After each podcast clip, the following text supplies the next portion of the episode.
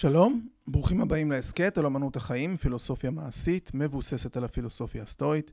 שמי ברק קידר, אני עוסק בייעוץ פילוסופי, מלמד ומתרגל פילוסופיה סטואית. אתם מוזמנים לאתר שלי, stoaisrael.com, וכן לדף הפייסבוק של אמנות החיים, פילוסופיה מעשית, והאינסטגרם בשם סטואה ישראל. שם יש פוסטים מעניינים. היום אני אלווה אתכם לתוך ציטוט שאולי יסייע לכם ולו במעט בנבחי החיים.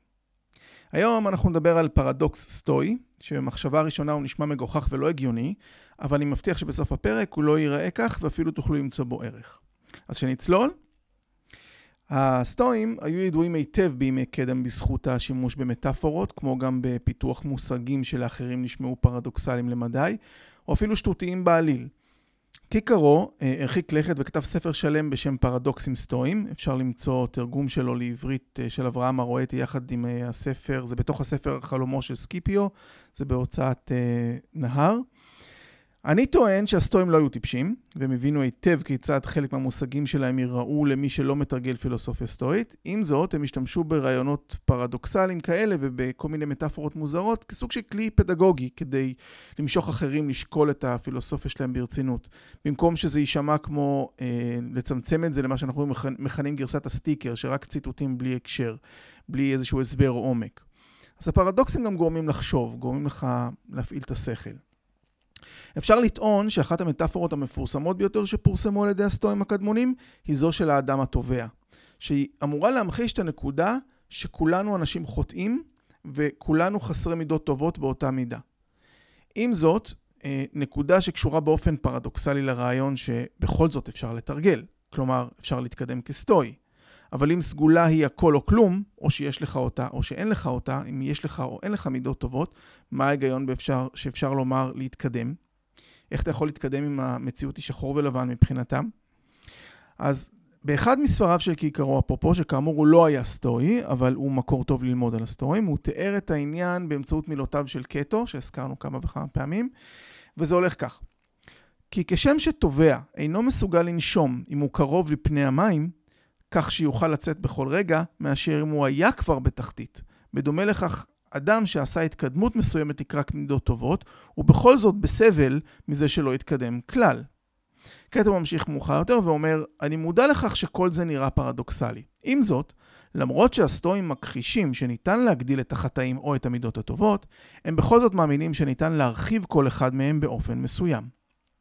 עד כאן הציטוט. שני הקטעים האלה מאוד מאוד עמוסים בתוכן, אנחנו נפרק אותם בזהירות, אל דאגה, ואני גם אציג את המטאפורה שלי כסוג של דוגמה. אני קיבלתי, למדתי עליה מפרופסור מסימו פליוצ'י, הוא אה, מלמד אה, פילוסופיה בניו יורק. אה, ואני אסביר למה, מה הסטואים התכוונו בכלל, גם במה שאמר קטו וגם בפרדוקס הזה.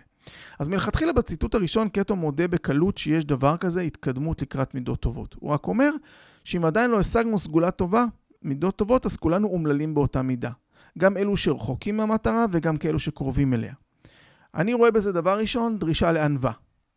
כן, לנו, לכולנו, גם למי שמתרגל, גם לפילוסופים, גם למי שרואה את עצמו כבן אדם חכם, לבוא עם איזושהי ענווה. עדיין כולנו חסרי מידות טובות. ולכן אין טעם להרגיש זכיחות כלשהי לגבי אנשים שלא מתקדמים כמונו, או להיות שיפוטיים כלפיהם, ובטח גם כדי שלא נהיה עם שיפוט לוקה כלפי עצמנו, ונחשוב שאנחנו חכמים. בציטוט השני קטו מודה שהמסקנה הסטואית אולי נראית פרדוקסלית, אבל מכיוון שהוא מאמין שהיא הושגה באיזשהו היגיון, אז חבל על הפקפוק לכאורה. אם משהו נכון, הוא נכון, ללא קשר לכמה שזה נשמע מוזר למי שלא מאומן ולא מבין את הניואנסים ואת המילים.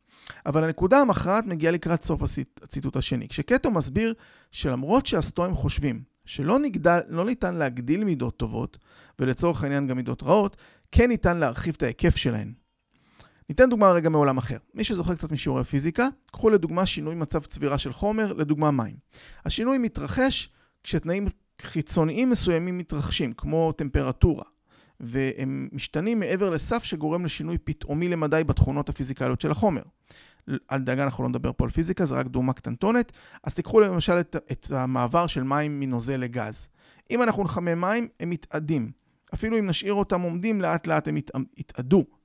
מה שאומר שהמולקולות עוברות מנוזל לעדים. עכשיו, ייתכן שהסטואים התכוונו למשהו כזה כשאמרו שמידות טובות הן הכל או כלום. בכל זאת אפשר להתקדם לקראתן.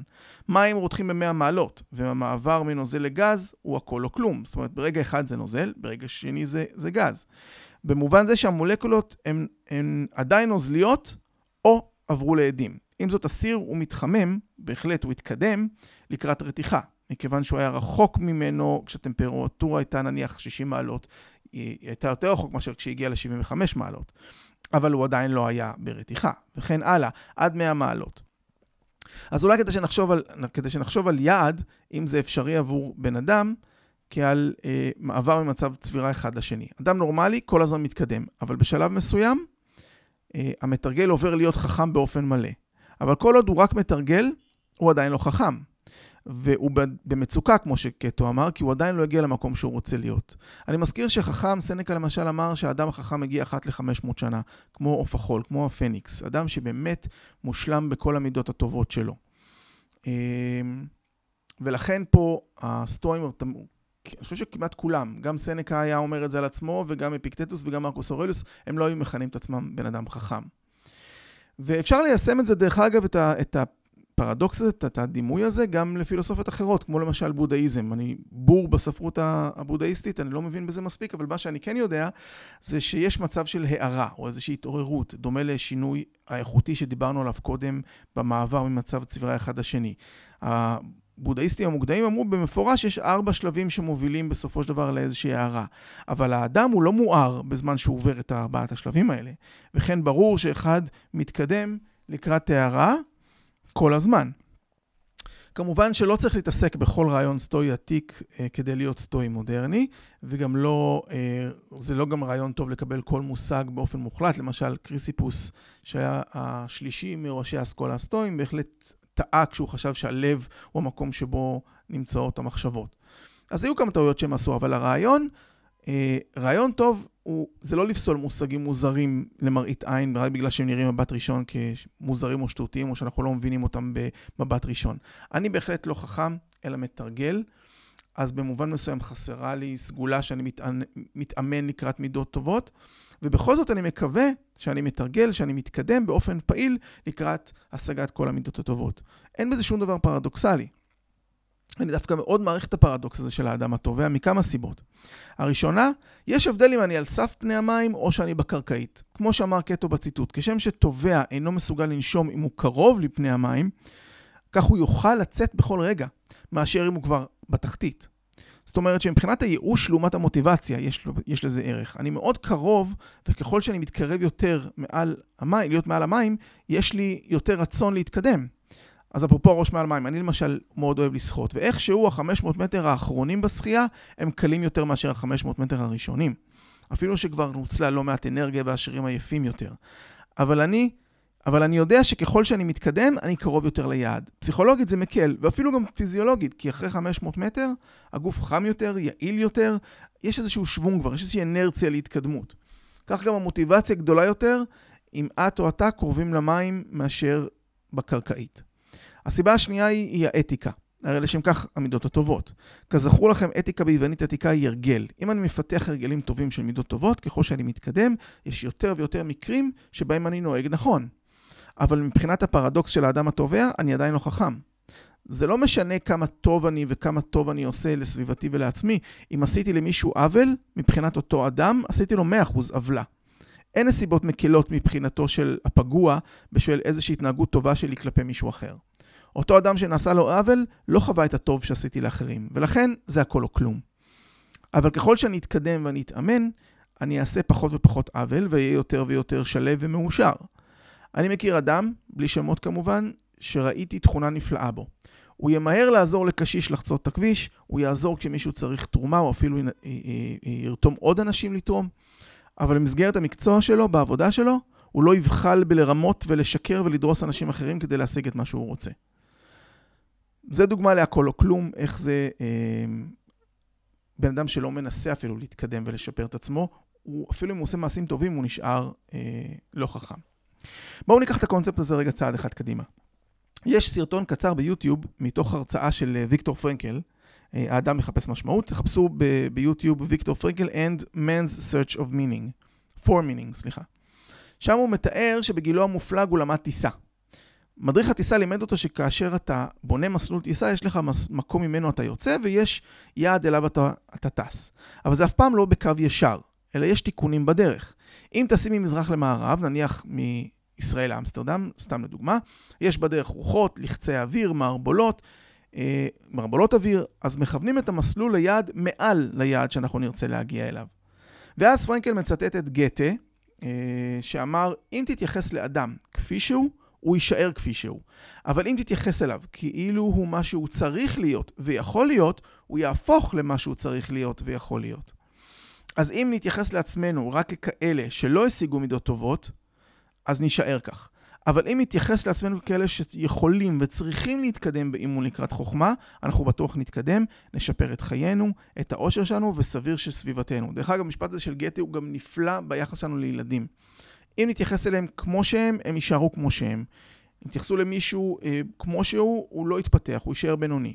אם תתייחסו אליו כמו שהוא יכול להיות, כמו שהוא צריך להיות, אתם תעזרו לו להגיע לשם. זה גם לעצמנו וגם אה, בעיקר לילדים בעיניי. זה מביא אותי לעוד נקודה. יש עיוות קוגנטיבי של דפוסי אה, היפר חשיבה, מעין חשיבת יתר שיוצרת סוג של עיוות קוגנטיבי. וזה הרס, הרסני למדי. אני אתן לכם דוגמה.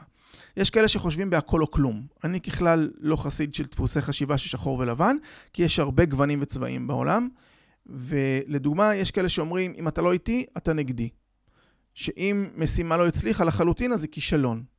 יש בתחרויות למשל, אולימפיאדה, תחרויות בינלאומיות, לא משנה, בתחרויות יש איכשהו תופעה נורא נורא מוזרה, שהמקום השלישי שמח יותר מהמקום השני.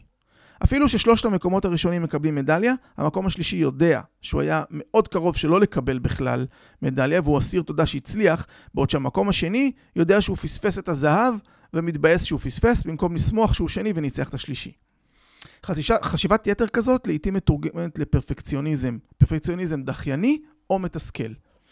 מתסכל כי לא ניתן להשיג תוצאה מושלמת, ודחיינות כי אם אני לא יכול לעשות משהו הכי טוב, אני לא אעשה אותו בכלל.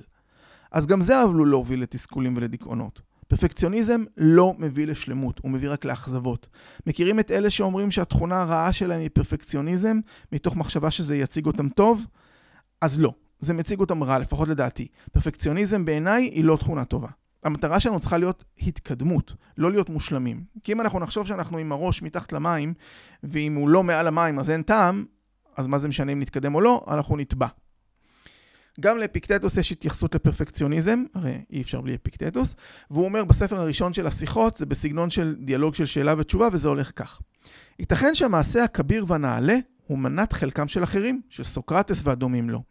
אם כך הוא הדבר, מטבענו לכך נוצרנו, על מה זה אין כל בני אדם ורובם נעשים דומים להם, וכי כל הסוסים נעשים קלי רגליים וכל הכלבים כלבי גישוש, ומה איפה עליי, הואיל ולא חונכתי מלידה בסגולות נעלות, בשל כך אמנע מכל התאמצות, חס וחלילה.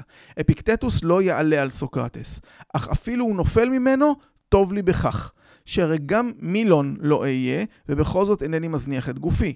אף קרויסוס לא אהיה, ואף על פי כן אינני פוסק מלדאוג לנכסיי. ובקיצור, אין אנו נמנעים ממאמץ בשום תחום, אך ורק מפני שנואשנו מלהגיע בו לתכלית השלמות. מילון הזה שפיקטטוס מדבר עליו, שלמרות שהוא לא מילון, הוא עדיין לא מזניח את גופו, אז המילון הזה היה אתלט יווני מפורסם במאה השישית לפני הספירה, וקרויסוס, שהוא מציין אותו כ... אה, הוא לא פוסק לדאוג מנכס... לנכסיו אפילו שהוא לא קרויסוס, אז הוא היה מלך לודיה ביוון העתיקה, וגם במאה השישית לפני הספירה, והוא היה מפורסם מאוד בעושר שלו, היה לו עושר מאוד מאוד גדול. מאוד מאוד עשיר. אפרופו מילון, האתלט לפי האגדה, הוא התאמן על ידי נשיאת עגל על כתפיו מדי יום, מיום לידתו של העגל ועד שהפך להיות שור בגודל מלא. אומרים שהוא גם נשא שור על כתפיו דרך האצטדיון באולימפיה, ועל פי הדיווח המסורתי אה, על המוות שלו, מילון הזה, כשהוא כבר היה זקן, הוא ניסה לקרוא בידיו איזשהו עץ, ואיכשהו העץ אה, תפס לו את היד, נתפס, נתפסה לו היד, והוא לא הצליח להשתחרר עד שהוא הותקף ונטרף על ידי זאבים. אבל נחזור לפיקטטוס. גם הציטוט מהפרק הקודם הולם פה. מהמדריך של אפיקטטוס שאמר, ואתה, אף על פי שאינך עדיין סוקרטס, מכל מקום חובה עליך להיות כמי ששואף להיות סוקרטס. כך שזה מתקשר לנו הפרק הנוכחי מהפרק הקודם, המעשים שדמויות מופת עושים בהחלט צריכים להיות לנו לנגד עינינו, אבל לא מתוך מקום של אידיאל בלתי מושג, אלא מתוך מקום של להתייחס אל עצמנו כמה שאנחנו רוצים להגיע ולהיות, אל השאיפה לשיפור המידות הטובות שלנו. אמנם על פניו הדימוי של האדם התובע יכול להיות מתסכל ומייאש, כי הרי אנחנו לא חכמים, ועל פי הגישה הסטואית, כל עוד לא הגענו לרגע שבו כל המידות שלנו הן מידות טובות, אבל הסטואים כאמור האמינו שיש ערך להתקדמות, יש ערך לעשייה בזמן, בזמן אמת, והוא גדול על פני איזשהו אידיאל לא מושג. זה כמו בדיאטה. אם חטאנו במשולש פיצה או במגע שלם אפילו, זה אומר שהלכה דיאטה ויאללה קרחנה? לא, אנחנו נמשיך להקפיד גם מחר. אז עד כאן להפעם, המשיכו להתקדם. תודה שהאזנתם, אנחנו נשתמע בפרק הבא אם ירצה הגורל. היו בטוב.